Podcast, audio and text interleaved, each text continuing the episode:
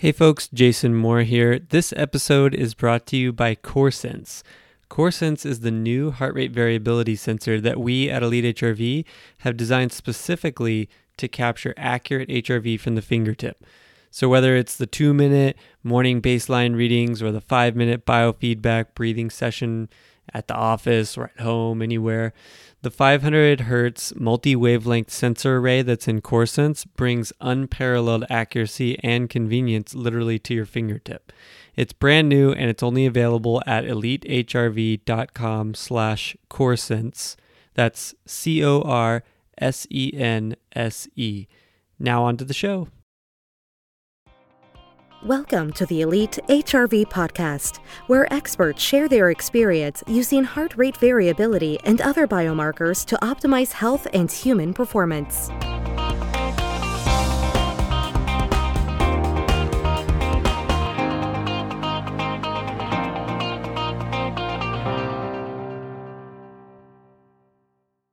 Welcome back to the Elite HRV podcast. This is your host, Jason Moore.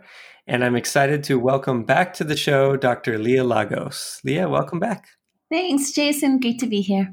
Yeah. You know, last time when we talked, we had great rapport. It was a great discussion. And then we got on this morning and we were kind of talking a little bit before hitting record. And you said I have a little extra pep in my voice, and that's because I've got a little extra sleep this weekend. So I'm fired up. I'm ready to dig into the 10-week biofeedback program and really learn more about what each of these weeks means and how they relate to some of the topics that we talked about last time. So for folks that missed out, if you haven't listened to the first episode with Leah, I highly recommend it. And I will give a little bit of a 2-sentence background on Leah for those that haven't heard that one. But Dr. Leah Lagos is a doctor of clinical psychology and has a background in clinical and sports psychology, but is also a board-certified biofeedback practitioner. And Leah has worked with a really wide variety of people, but she has helped professional and top athletes achieve better results. She's helped people manage stress and learn to control their emotions through everyday life, as well as through peak performance moments that we all have to kind of step up and perform well in life or sport or whatever it is that gets thrown at us. And that's the very abridged version of Leah's background. But through all of her work over the past years, she has culminated it all into a book that's coming out called Heart, Breath, Mind, which is very exciting.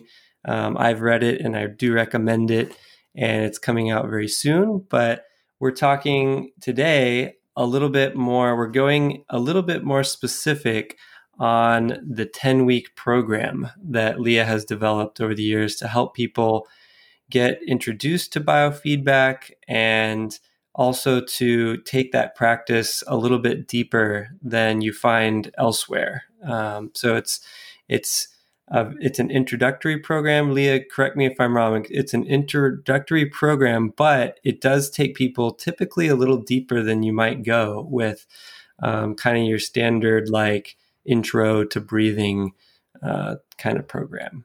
Yeah, this is aimed for people who want to not only optimize their baseline response, their baseline emotional responding, but to be able to navigate specific, stressful, challenging moments with precision. So I jokingly say to my clients, we're ready to take you from a Volvo to a Lamborghini in terms of the ability to navigate curves, the unexpected, uncertainty, which the one thing in life I can promise to everybody is stress. So the pieces I thought that could be most interesting to talk about today, and I'm happy to talk about all of the weeks, but particularly the weeks at the last half, which are really focused on helping you and individuals looking to improve their response to stress, their resilience, their ability to control their emotions in the moment before, during, and after the particular stressor. Oh, that makes so much sense. And like you said, I mean, stress is something that we've brought up many times. It's a part of life. It's actually necessary for so much, but then being able to control your response to it with precision. When you say precision, kind of the first thing that comes to mind is like a dartboard, right? And let's say that bullseye is kind of the best outcome that you can hope for. And many of us, when we approach different, especially new experiences in life, we're kind of throwing darts all over the place, sometimes missing the board completely, sometimes getting it on the edge. Sometimes we get a bullseye here and there, which is always exciting. But through specific practices, we can start to really get our precision, increase our precision to where we're getting closer to that bullseye each time we approach something challenging in life. Is that kind of a nice way to paint that picture? Wow, beautiful description, Jason. Oh, well, thank you. I'm trying to get on the bullseye for that this morning, right? So Leah, first, maybe what we can do is outline this 10-week program a little bit, and then we can dig in. We can spend more time for sure on that last half, because I think, like you said, it's some of the stuff that really helps to unpack. And some of the earlier weeks are a little bit more straightforward to kind of get into, but the backbone of the program is performing biofeedback practices specifically at a resonance frequency twice per day for 10 weeks. And maybe first what we could do is just a quick background on resonance frequency breathing. We talked a little about that in the first round together, but just in a nutshell, what is resonance frequency breathing and why should we care about it? So I'm so grateful to Evgeny and Bronya Vaschillo and Paul Lear at Rutgers, who really have been the creators of identifying resonant frequency and its utility. And through their research, they have identified that everyone has the ability to elicit resonant frequency, a frequency in their heart that optimizes heart rate oscillations and increases heart rate variability. And I consider it a healing and peak performance frequency. When people are able to elicit resonance, it not only impacts their heart, it puts their heart into flow, but also their mind and everything along the track of the vagus nerve, all the way down to the gut. And so when you think of resonance, think of when you kind of tap a wooden desk, the sound is blunted. It ends. There's that tap and that's it. But you tap a wine glass and there's this beautiful resonating ping sound that fills the room. And that's the essence behind resonant frequency, that it doesn't just impact the heart, but organs and systems outside of just the heart, all the way to the brain. Perfect. Yeah. That was a wonderfully concise description, because I know resonance frequency it can be a pretty deep subject, and it touches so many areas of our physiology. I've learned something interesting recently, that a lot of traditional prayers and mantras and things like that actually follow a cadence that pushes us to naturally breathe closer to a resonant frequency. And this is something that I haven't gone back and done every prayer and mantra to kind of double check myself, but there are some theories that some of the restorative benefits of doing these prayers and mantras and traditional practices actually comes from getting closer to that resonant frequency breathing pattern. That's absolutely right. And a particular mantra that my clients use is Om Mani Padme Om, and the natural cadence has been found. This has been documented in research to increase baroreflex strength, which is helpful for helping you control heart rate and blood pressure. So resonance itself is eliciting a 0.1 hertz frequency in the heart that then travels through the vagus nerve to the brain and the gut and other areas of the body. But when we can elicit resonance on demand, you will find a buffering of the stress response, reduced cardiovascular reactivity, and faster recovery, which can lead to performance benefits as well as cognitive ones. And So that kind of naturally leads us into the program, which week one is, the theme is finding your resonance frequency, right? So what that kind of insinuates is that even though it sounds like there's kind of some guardrails where most people kind of fit, what does it mean to find your resonance frequency? Everybody has a different breathing rate to elicit that 0.1 hertz resonance in your heart.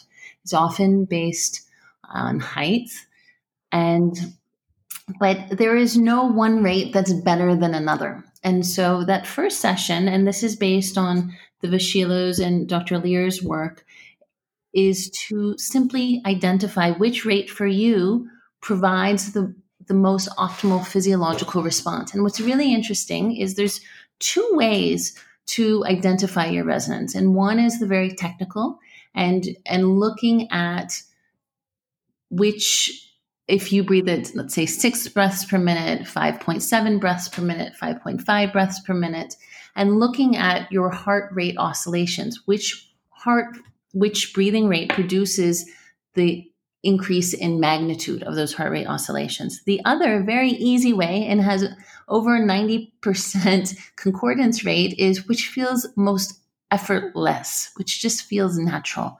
And time again, even in my office, when I see one rate looks like it optimizes the system, but a person identifies another rate as most comfortable, we'll start there. And sometimes we'll change it in time. But you feeling comfortable with the rate you've selected is the most important piece. So what I recommend doing, and I mentioned this in the book, is breathing at specific rates for approximately 2 minutes each, and then asking yourself which felt the least effortful. Yeah, and it's really nice to know that there is some intuitive feel to it, because I think sometimes when people start down the path of maybe they're new to manipulating their breath, or, thinking about these types of concepts, that it can feel somewhat foreign, despite the fact that we all breathe, hopefully, fairly frequently. But yeah, that's kind of nice to be able to kind of feel it out at first, and then you can work towards an optimal over time, or you may already have found it when you, achieve that good feeling. So great. Sorry, go ahead. Oh, no. I just love this stuff. So I'm just excited to jump in. Keep going, please. Sure. One of the things that is really important is to identify your goals for taking part in this process, to have specific reasons you're doing this. Maybe it's to improve sleep quality. Maybe it's to decrease the onset of the time it takes you to fall asleep. Maybe it's to flourish in relationships where communication can be difficult. Maybe it's to perform at your peak when making significant decisions and staying more objective. And it could be several, but to outline those at the very onset of the training prior to even starting, so that you can revisit these at sessions 1, 4, 7, and 10. And the piece of this, Jason, that I love about HRV biofeedback and resonant frequency is that the difference between this and, let's say, meditation or other breathing techniques is that this is a systematic process to develop essentially a reflex that kicks in on its own to help you moderate your stress response. You'll start to feel that at week 4. It will be more pronounced at week 7 and impact your mind, and optimized by week 10. And I've had people call me and want to come from all over the world and say, Dr. Lagos, can I work with you for 10 days straight, doing this process once per day with you for 10 days? And I say, it just doesn't work like that. It's the 10 consecutive weeks, breathing 2 times 20-minute sessions per day and going through this process. It's that chronic stimulation of the baroreflex over the 10-week process that yields the strongest results. That's so important to realize, because just like anyone else, I am often trying to think of, how can I do this faster? Can I save time? Can I do it with less effort? But there's just some things that benefit from repetition, and also from just doing the process that has been proven to elicit these results. And There's two things you said in there. One is the 20 minutes twice per day, and the other was the kind of chronic adaptation that we're getting over the course of 10 weeks. And so those two seem to be synergistic. Am I right? Is that you can't do like 20 minutes every other day or 5 minutes twice per day and still get the same result? That's right. And I'll give you a little story, and I can share this story. It's a colleague and friend of mine who came to me and said, you know, I have high blood pressure. I'd like to go through this process to see if I can get off medication. And she said, but I'm a very busy doctor and I can only breathe for 20 minutes once per day. And this was at the very inception of my career. And I said, well, let's see what happens. I can't promise you the same impact, but let's see what happens if perhaps we do once a day times 20 weeks, right? Because you do the calculation and the amount of stimulation is potentially the same. And after 20 weeks, we really didn't see the type of change I wanted. I said, okay, are you ready to do it my way? She said, yeah.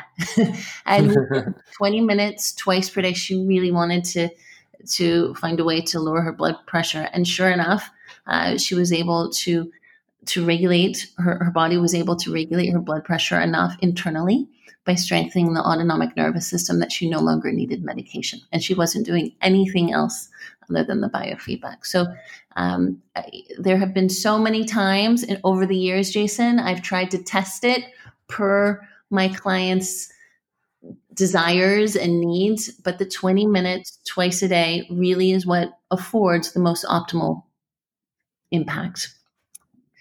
And it's something that it does, you know, we mentioned this last time too. It sounds like a big commitment, but the impact that it can have is pretty profound. And breathing is something that we all do all day, every day, obviously. Mm-hmm.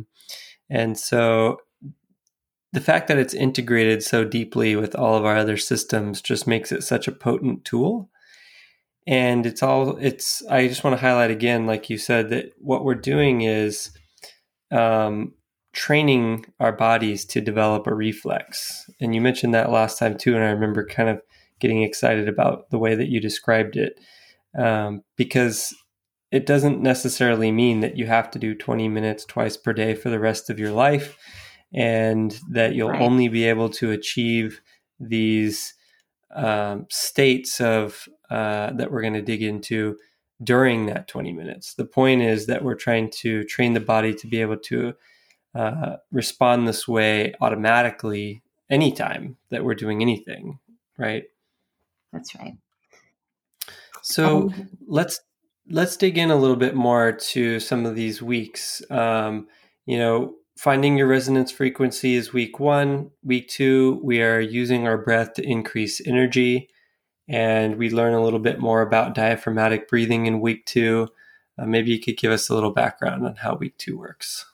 Sure. So week 2 is really important. You would think breathing is so popular. It's something we do every day, but most of us are doing it wrong. And by that, I mean, we are a world of chest breathers that whether it's one's baseline state or the place many people go to when they're stressed, breathing from the chest does not optimize and strengthen the parasympathetic nervous system. So we begin to shift to, the technical term is abdominal pursed lips breathing. My term is Buddha belly. And where you just gently focus on the inhale, on increasing, expanding the abdomen, and it's gentle, not forced, and a gentle contraction as you exhale.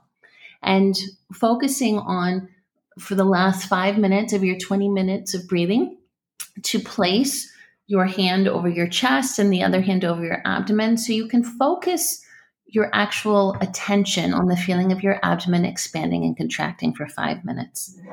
And that for the entire second week. The other piece of this is learning to use, it's a little bit of a mind training technique, that during the day, when you find yourself having a strong reaction to an external stimulus, bringing your focus to your breath and the feeling of the abdomen expanding and contracting, and taking 5 to 10 breaths. So you begin, it's your first introduction in week 2 to learning to use your breathing to break up anxious thoughts. So it's particularly helpful when recording a podcast and your dog starts barking. I don't know if anyone heard that, but it's funny though, because I kind of learned about diaphragmatic breathing from coming at it from another angle. I used to be a fitness coach years ago, and I also studied posture quite a bit because I've always been self-conscious of my posture. And I found that chest breathing and shoulder breathing and things like that creates a lot of tightness in the body that can also impact your ability to move well. So when you're exercising or doing other activities, and it creates a lot of tension as well that influences the posture.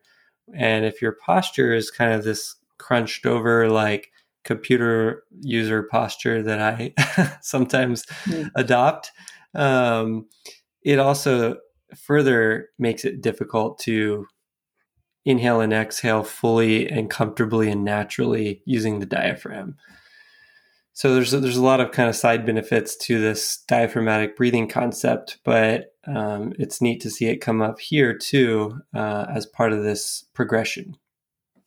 I love that point, Jason. And so for week 2, as one practices that Buddha belly breathing, being cognizant of one's posture and just sitting up straight. And the other piece I would add that is really helpful for this week is focusing on the longer, slow exhale. People want to emphasize the inhale, but guess what? If you emphasize the inhale and it's deep, that you will actually start to get a headache or feel a little lightheaded, that you're breathing too deeply. So it's just a light, gentle inhale and focusing on a longer, slow exhale, akin to the pressure of blowing on just warm soup, not hot soup, warm soup. I love that, warm soup. Okay. And that actually, blowing on warm soup sort of leads me into week 3, which is letting go of your stress. That just sounds very stress relieving to me. Letting go is harder than it sounds. You know, we are taught from an early age to feel, to embrace for most of us. But I would argue, Jason, letting go is something everyone should train at. And I have a fantasy that one day we are teaching our kids how to let go physiologically at the same time we are teaching them to breathe. Think about that impact for a moment. It's pretty profound. And I know that even a lot of traditional cultures and arts kind of link these things. Sometimes in yoga, you'll see, you know, inhale, and then as you exhale, think about sending negativity out through your fingertips or your toes or things like that. Just kind of symbolic ways to think about letting go, I think, and connecting it to the breath. And it sounds, actually, I just used over the weekend, we were doing some filming for some Elite HRV stuff. And one of the actors was trying to demonstrate how to use things, and his hand was shaking a little bit. Mm-hmm. I just said, just give it a nice long exhale. Mm-hmm. And he did that, and his hand went steady immediately. And he was like, wow, I never knew that, you know, a long exhale could help me stable my hand like that. And it was just kind of relieving a little bit of that tension, letting him kind of be stable. I love that example. And I've had similar experiences with surgeons, shaking of hands when they're feeling anxious about a procedure or people watching. And that exhale is just so, so important for increasing fine motor skill and letting go of anxiety. In week 3, one of the things I ask for people to do is to identify your day-to-day stressors. What are they? Is it driving to work? Is it time pressure? Is it specific parenting or caregiving stress? Conflicts with certain people? Financial stress? or even larger themes like needing to be perfect or needing to have control. And then we talk about, instead of trying to pretend it's not there or compartmentalize it or avoid it in some way, to embrace the stress on the inhale, meaning connecting to that feeling, whether it's irritation, anxiety, anger, disappointment, and then letting it go on the exhale.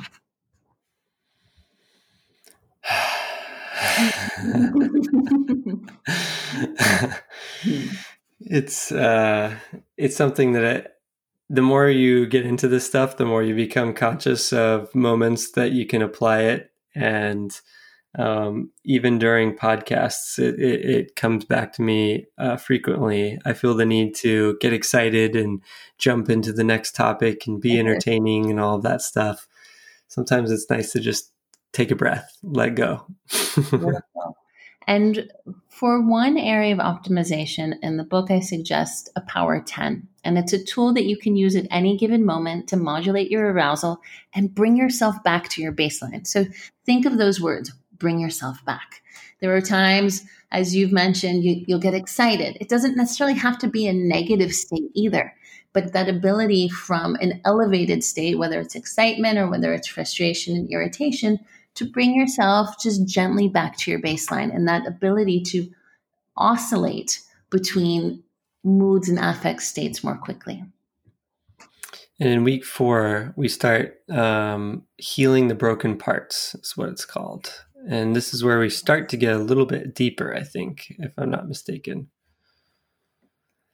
How does week 4 take these concepts and start connecting them to some of our past pains or negative emotions, or even sometimes for some people, the word trauma comes out, but not necessarily in the way that we all think.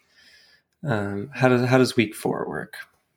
Week 4 is going a little deeper into the stressors, into the themes that I mentioned. You could start to explore in week 3, but really focusing on a deeper dive into chronic stressors, negative self-talk, themes like scarcity. If a client grew up in fear of not having enough love, money, or food, that particular person may internalize a sense of scarcity rather than operating from a beautiful place of abundance, perfectionism, or a need for control. And these ghost imprints live in our bodies more than our minds. And I think that is such an important piece for people to understand. I am a clinical psychologist by trade. I believe in mental work, but there are themes that are embedded in individuals' physiologies based on the kinds of challenges they grew up with. And they can be triggers that are imprinted and cause your body to react under specific circumstances in ways that no longer serve you. It can be as extreme as an immobilization response or just heightened cardiovascular reactivity. But in either way, you want to be able to control what I call your ghost imprints. So one of the strategies here I talk about is practicing letting go of deeply held triggers and beliefs, identifying some of the internal themes that run around in your circuitry and manifest in your life, and being able to work through these physiologically, dedicating the last 5 minutes of every breathing practice to connecting to those and letting them go. I call it catching and releasing your ghosts. And you just highlighted there a nice little practical tip, which is that when we start getting into these deeper subjects, it's not actually adding really additional exercises to the routine. It's taking that same 20 minutes twice per day routine, and then integrating specific targeted exercises towards usually the last 5 minutes of that 20 minutes of each session, right? That's right. And then also using these intermittently on an as-needed basis during the day. So what I talk about with my clients is, you can go through this process and use it as 2 bookends during your day, 20 minutes in the beginning of the day, 20 minutes at the end of the day. But ultimately, I want you to be navigating stress in a moment-by-moment basis using your skills. So we move from just the 2 bookends to integrating these different skills throughout the day. And what's interesting with ghost imprints, Jason, is that these are the themes that run around in our neural circuitry that cause responses that we would rate on a scale of 1 to 10 at a 7 or above. If you're having a reaction to a stressor that's a 7 or above, I encourage you to look at how could this relate to a deeper theme that I experience. And people have some really interesting aha moments when they start to even list the kinds of strong reactions they have over a week period and write those down, and then seeing from that what the common theme underscoring it is. You know, I can immediately 7 or above, I'm sure is a rating scale that different people will be applying to different things. For me, when I see one of my loved ones, like a family member, make a decision that makes their life harder, from my perspective, it's the wrong decision. I always have this kind of this surge of, you know, desire to go, first of all, kind of correct them and say, how could you make this silly decision? Try to take over and control their life for them. It's not really that extreme. I hopefully am not coming off as some type of control freak around my family, but out of a desire to help people, I also have this kind of attachment to control of situations, right?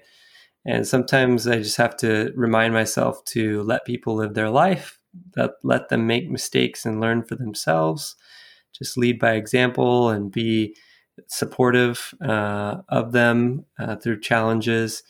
And I think that might be one of the ghost imprints for me occasionally, is just letting people kind of be and not having to help everyone with everything all the time. Yeah.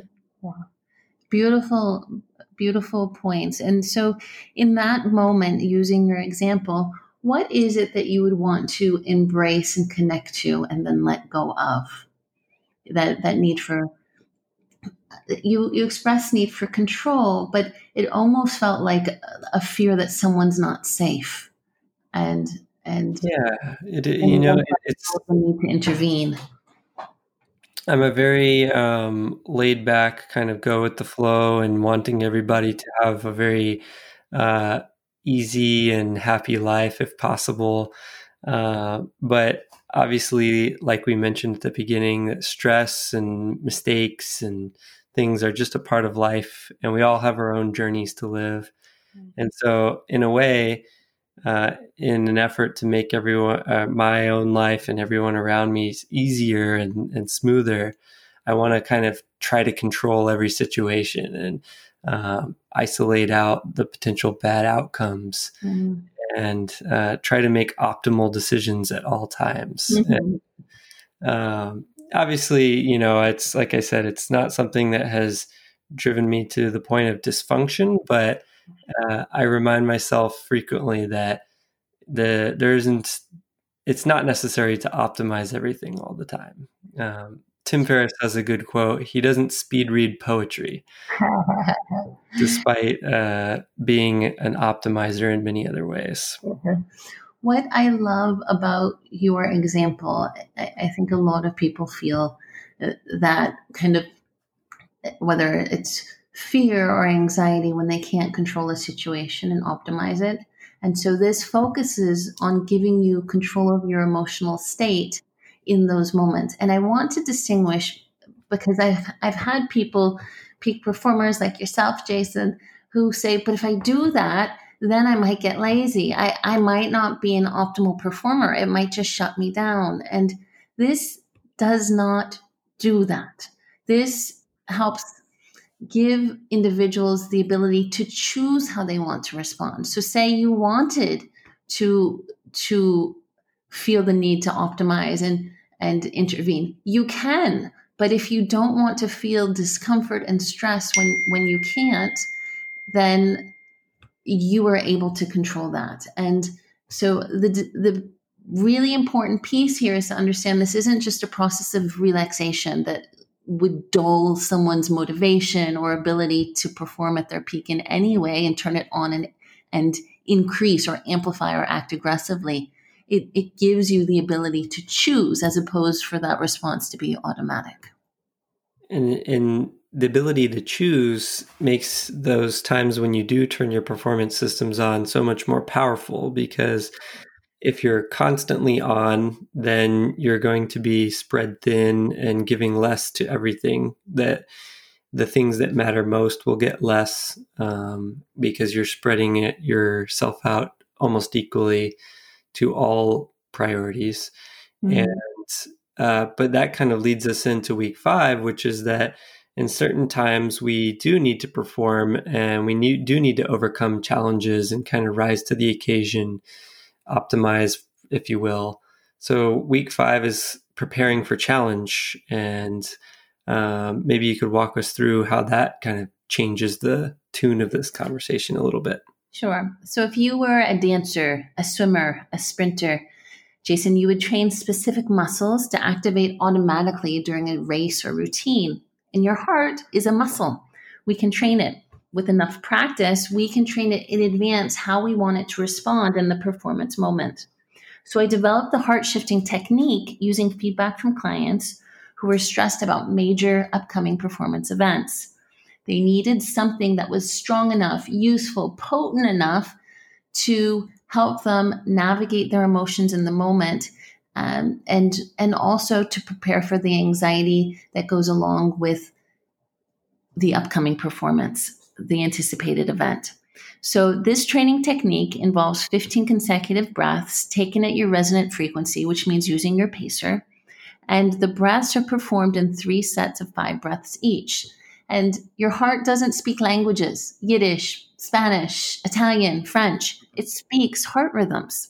So what you're essentially doing is you're shifting your heart from a negative state to the ideal performance state. And the process is this. The first 5 breaths are clearing the heart. They're designed to help your autonomic nervous system release negative emotion. You feel the negative state, whether it's trepidation, fear, anxiety. You connect to it on the inhale and you let it go on the exhale. The second 5 breaths is clearing the mind, employing mindfulness, just focusing on the crisp, fresh air through the nose and the feeling of the air leaving the mouth to calm your mind. And the third 5 breaths is boosting or shifting the heart, connecting to your ideal performance state on the inhale and letting go on the exhale for the last 5 breaths. And what's amazing is that I've seen over and over clients using this system to prepare in advance for challenge, whether it's someone with a phobia of flying or someone preparing for the Olympic Games.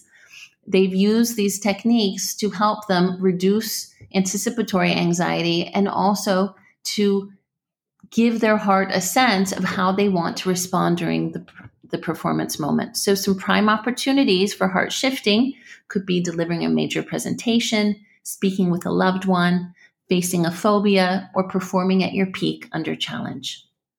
And this is what really kind of takes the program from being, you know, I don't want to say just, but not just a kind of recovery or return to normal type program, but it's integrating from end to end the ability to recover from stress or trauma or pain or anything that might be kind of knocking us down from time to time, and then also all the way to the perspective of moving forward and achieving our goals and making progress. And you can almost link this part back to the very beginning where you said, what are the goals that you have for this program and for just in general? It's good to occasionally think about where you're going. I love that. And there were a few other pieces for this week that can be really helpful, which is adding layers to shift your physiology.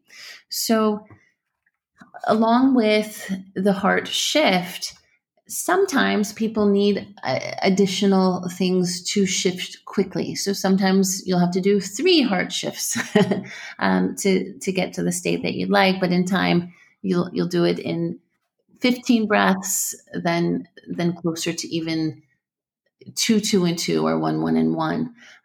But I have had clients amplify the effectiveness or how quickly they can get into their ideal state by using music or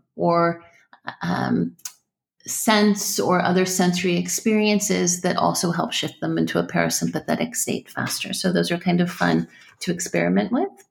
And the other piece I wanted to mention is that when one is connecting to what I say, the negative state, that feeling of anxiety, this is not a cognitive exercise, thinking about the anxiety, what it was.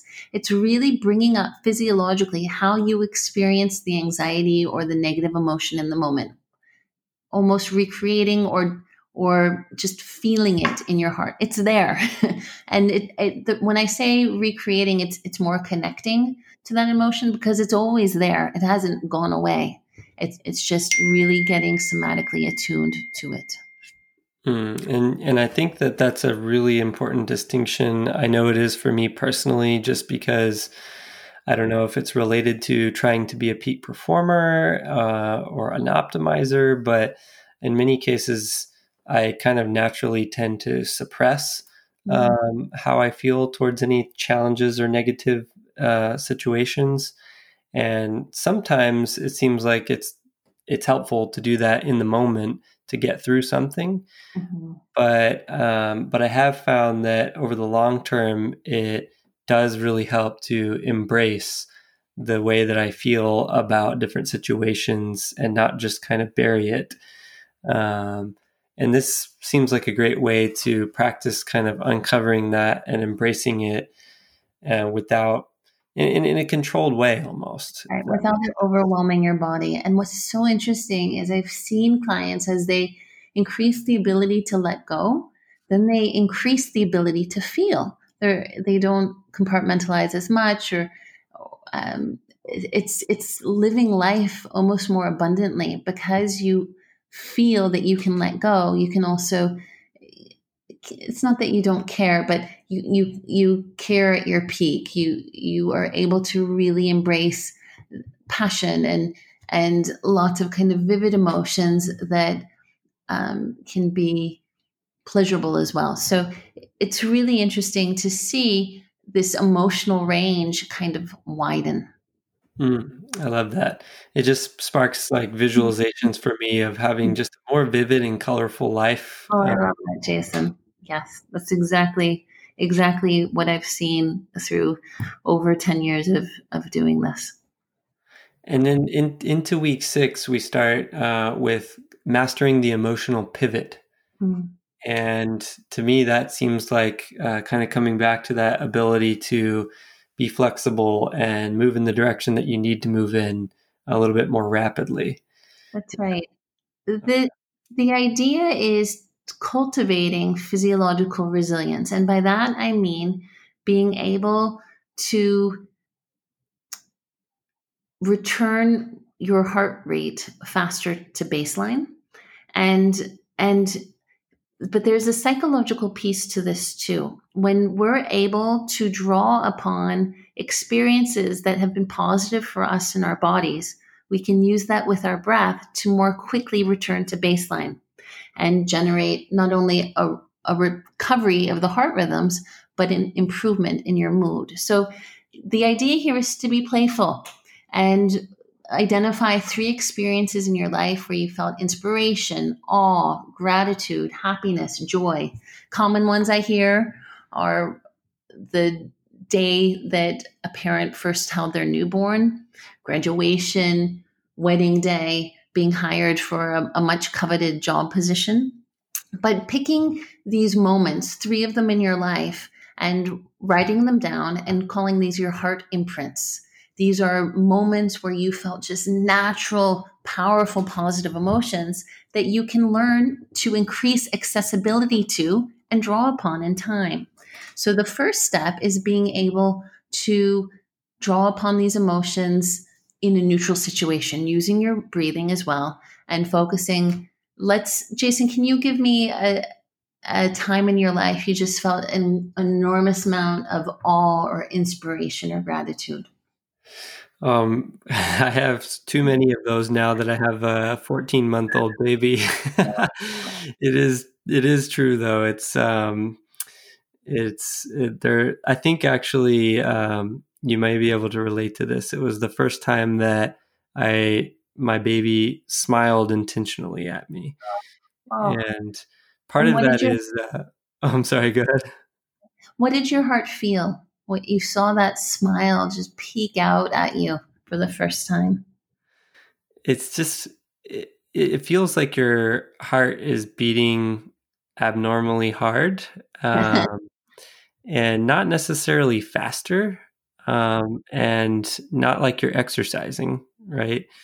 Just so much more aware of the strength of the beat. And, yeah, it's a difficult thing because, it's one of those moments that doesn't feel rational. It's hard to describe just using logical language. But it's a very warm feeling for sure. Mm. So this feeling of your heart just being full and exploding with joy and love and awe at this little being that you and your wife created. And so those are some of the imprints that you would connect to on the inhale and letting go of anything negative on the exhale. And the first practice is doing this with your breathing, but in a neutral situation, like standing in the line in the grocery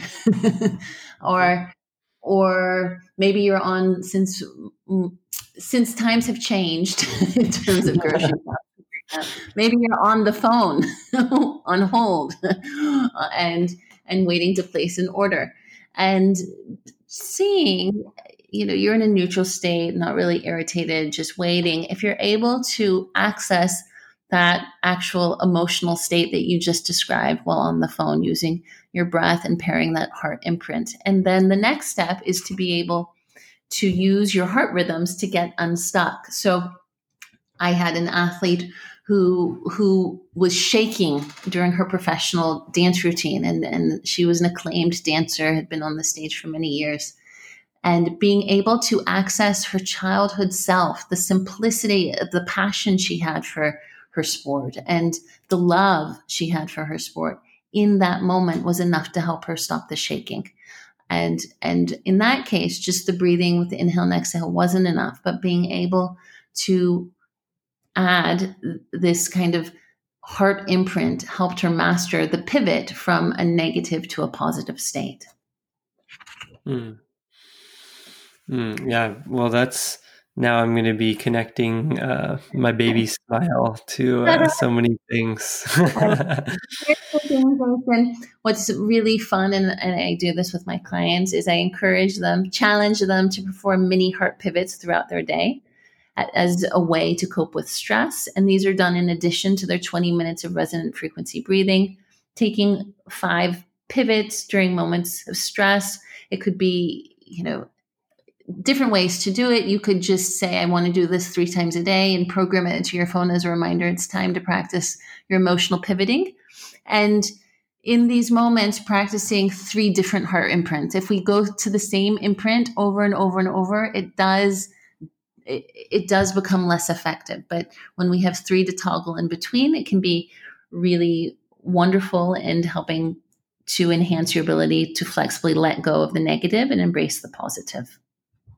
And I love that the integration aspect of this is built into the program, because I've been a student of stress and stress management and breathing and things for a number of years now. And also being in the HRV world, as you've kind of mentioned already throughout, that these practices tie so deeply in with the vagus nerve and the baroreflex and respiratory, cardiovascular, nervous systems, is that people like to say, okay, well, I've done my 5 minutes of breathing usually, or in this case, my 20 minutes twice per day. I've kind of checked that box, and now I'm just going to go back to, just doing life. And then people always ask, okay, well, if I'm using HRV as a biofeedback tool, and I'm seeing my HRV change when I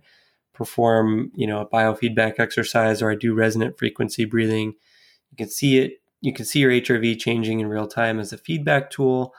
But and then they say, okay, well, is that going to make my HRV better all the time? And well, I say, well, there's conflicting evidence about that.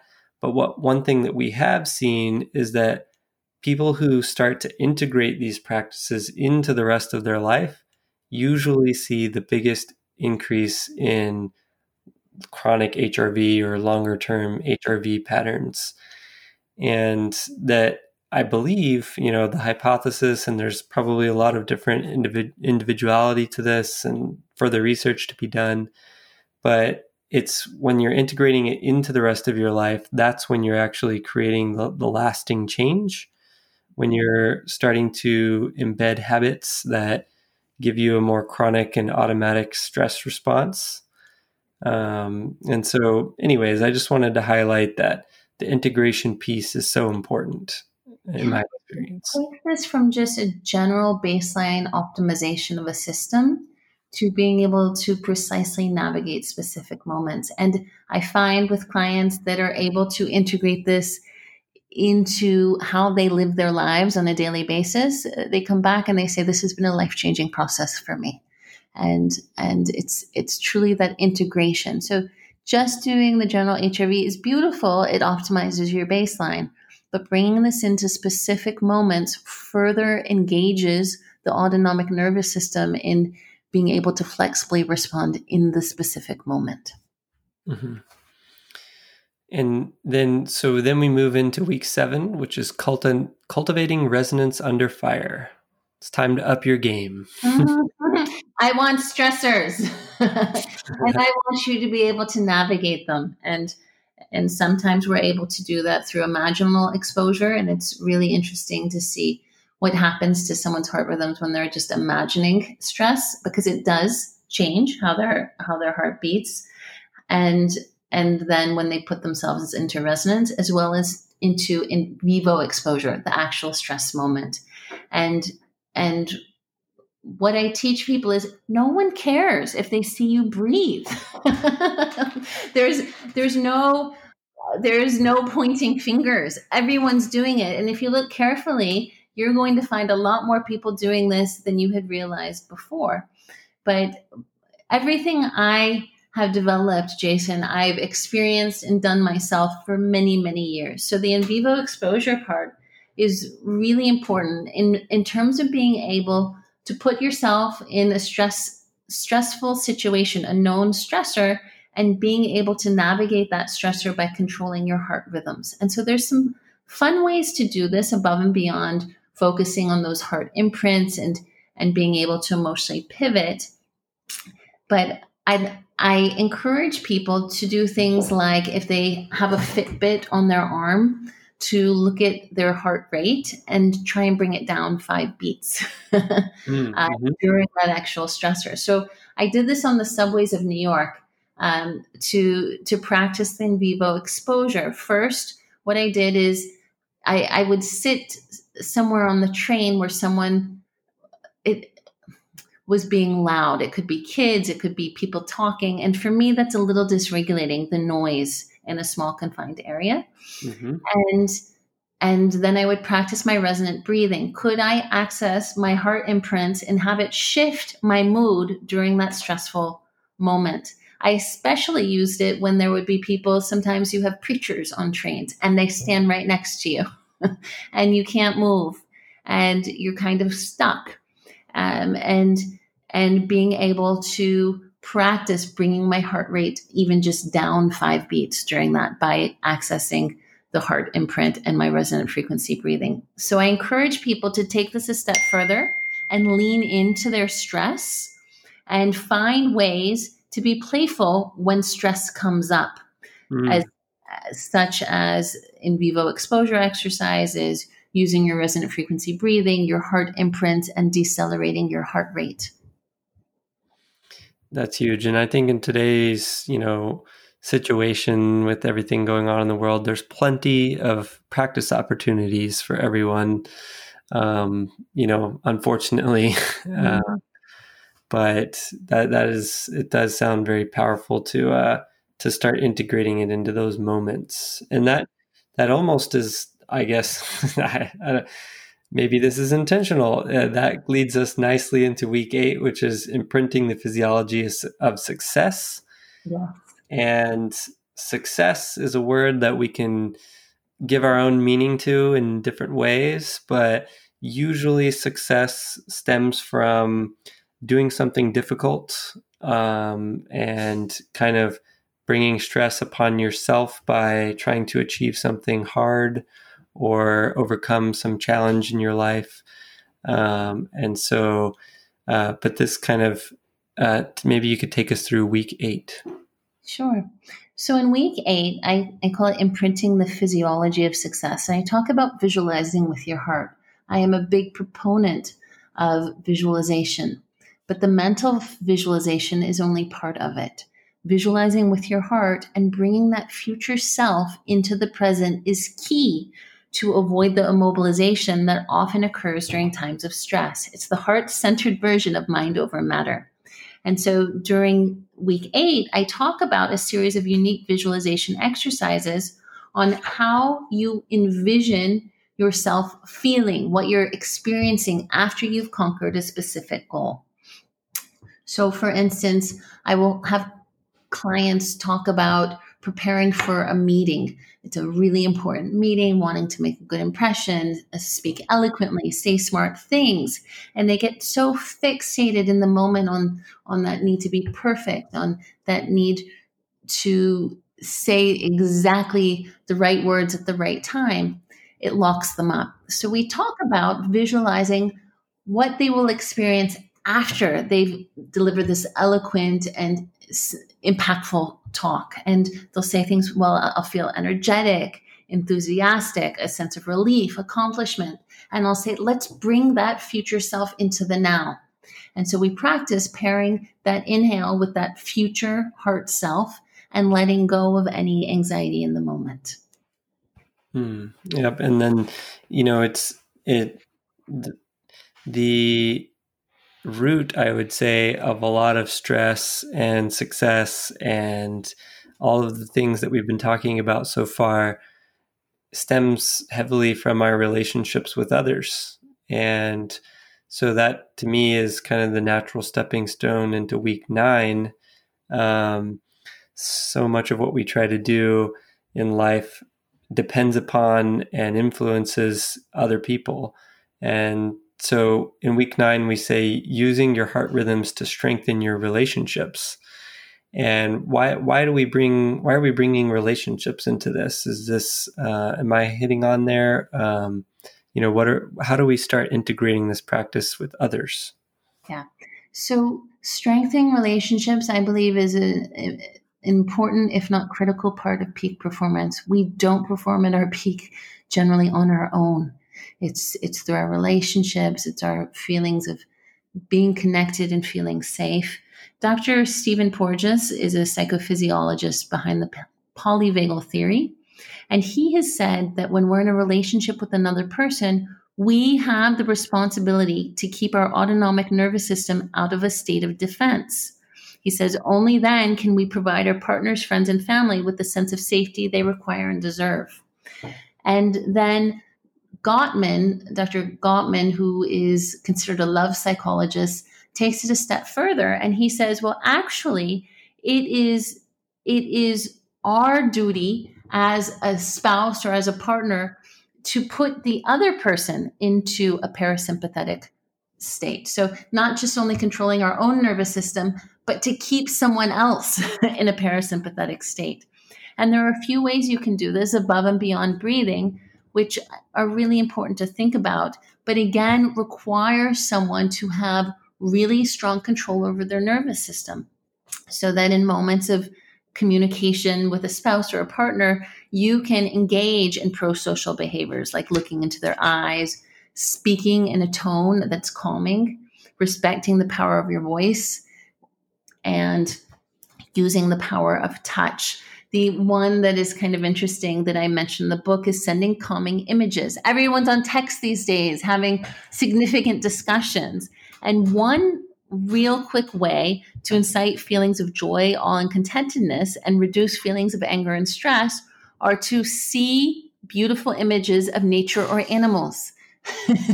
Well, that's something to pocket. Try sending a loved one a photo you think he or she would relate to, a stunning waterfall, a green mountain landscape, a cute sloth. I also talk about optimization strategies to shift children into parasympathetic dominance and how really important it is for us as parents to speak and relate and communicate in ways that help our children stay in a calm, parasympathetically dominant state. And one of the key ways to do this is your voice and eye contact and touch, much like the partner. It's pretty amazing to kind of think about that more deeply. We've often been told, "Can I do unto others as you'd like them to do unto you?" And treat others the way you'd like to be treated. And we also, many of us know that, if you get anxious or excited and you get defensive, that's just also going to cause others around you to do the same thing. But tying it into the physiology like this is fairly unique, I would say. I haven't heard too many people talk about giving the gift of parasympathetic activation per se. Which is, it's an amazing way to think about it, because we all do spend such an abnormal amount of time in a fight or flight state for what our physiology is designed for. And I've talked about this many times about how fight or flight is great for acute situations, but needs to be turned off most of the time. And being able to influence the state of those around us is something that I hadn't connected, mm-hmm. even though as soon as you say it, it makes complete sense. Mm-hmm. It's just, I'm going to start telling people that. Just give the gift of parasympathetic activation. Here's my gift unto you. Exactly. And baby goats. It doesn't matter how tough you are, or baby goats make everybody smile, I think. So, or monkeys. Monkeys. Okay, well, I'll try that one too. It's so important, to have different ways, not just to navigate stress within us, but through other people, helping others navigate stressful moments as well, through not just our own energy, but how we interact with them. And it's one of the ways that in week 10, I talk about being able to control how much stress you absorb of other people's emotions, whether it's boundary crossers that are wanting so much from you, or people that are just very focused on themselves, or just people that are very needy and you want to be there. But you can't hold their emotional distress for the rest of the day inside of you. And so I introduced something I call the bubble. And this is a technique that's helped many of my clients become more resilient in the face of potential triggers. And it's a form of visualization designed to help them amplify their internal state of flow and hold on to that resonance. So there are breathing exercises that I have them do. I have them take a few 3 to 5 resonant frequency breaths, and then just focusing on a bubble, starting at their right ankle, slowly moving up their right leg to the knee and the hip, then the right side of their torso. And this bubble is soft. It's reassuring. It's safe. And it extends over to the left side of the body, starting at the ear, to the shoulder, to the hip, and to the ankle. And just imagining what it feels like to be in this light blanket, gently covering your entire body, the safety, the feeling of flow that's effortless. And then going to their heart, and with the bubble surrounding their body, focusing on that feeling of love and safety as they inhale and exhale. And what's really interesting is if I have a client doing this, Jason, in my office with their electrodes attached to them, you start to see they go into resonance, even if they're not breathing at resonance. Interesting, right? Wow. Mm-hmm. Then the third step is, as you inhale, focus on anything negative in your body, tension, stress, frustration, anxiety, and push that negativity outside of your body, expanding outside of your actual physical body to the very edges of your bubble, letting it float into the atmosphere. And then I have them do this twice and recenter on that feeling of safety and love in the heart. And it's so fascinating how really effective visualization with what I call resonance-producing emotions, safety and love, can also elicit resonance. So these are a different strategy or set of principles, but incorporate the resonant frequency breathing to help someone let go of that negative energy that we sometimes absorb and or drains us. And right now, it just strikes me that this is such a important time for people to anchor themselves, which is the key word in the leading into week 10, in resonance, anchoring yourself in resonance. And just given the state of things in the world today and all of the tension around pandemics and, racial and political issues and social isolation, all of these things that are really creating a lot of trouble in the world, that anchoring oneself in resonance and being able to practice this bubble technique, for example, might be extremely beneficial, more so than ever right now, basically. And so the practicing the bubble, is that a part of week 10, or is that part of just kind of one of the exercises to incorporate? That is part of week 10 and one of the ways to self-regulate one's own energy. That's great. And then the anchoring piece is a nice way to kind of bookend the program there, because once you cultivate this, I just love the keywords. If I just kind of scroll down throughout them, healing, preparing, mastering, cultivating, imprinting, and anchoring, such powerful words to kind of carry you through those 10 weeks. Thank you. And my hope is that with these different set of skills that combine self-regulation strategies, optimization of HRV, gaining control over the autonomic nervous system, we can be in a community, a world of less automatic responses and more selected ones that are chosen for optimization. And having control over our heart allows us to have control over our performance. I say so often to my clients, a change of heart is a change of everything. Let your heart guide you. It's, I do love that though. It's, as we kind of conclude here, this 10 week overview, there's a lot of depth about the program in your book.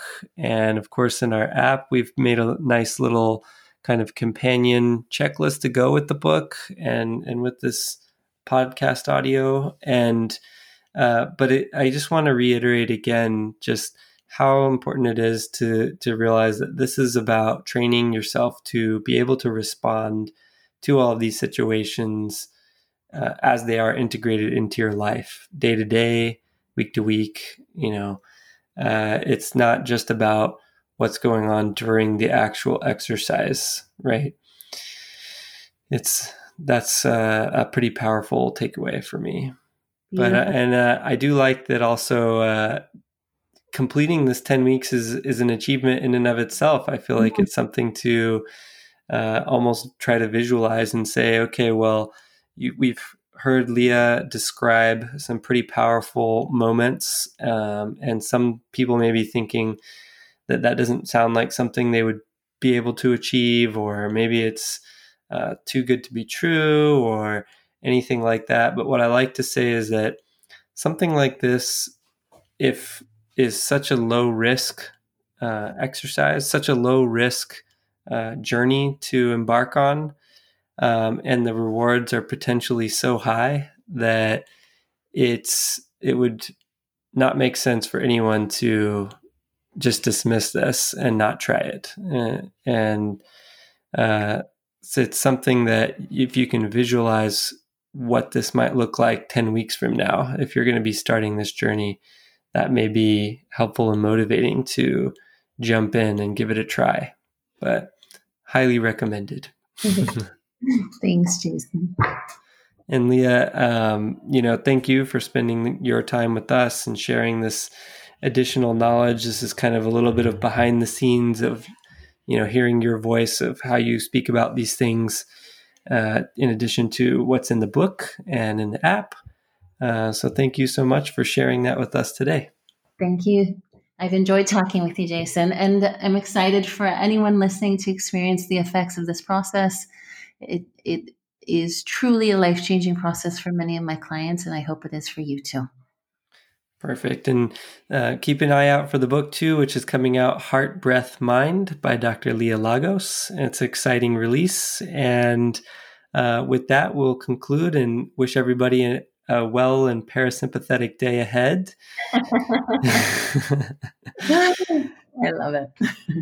Thanks everybody for listening. We'll end there and we'll see you next time.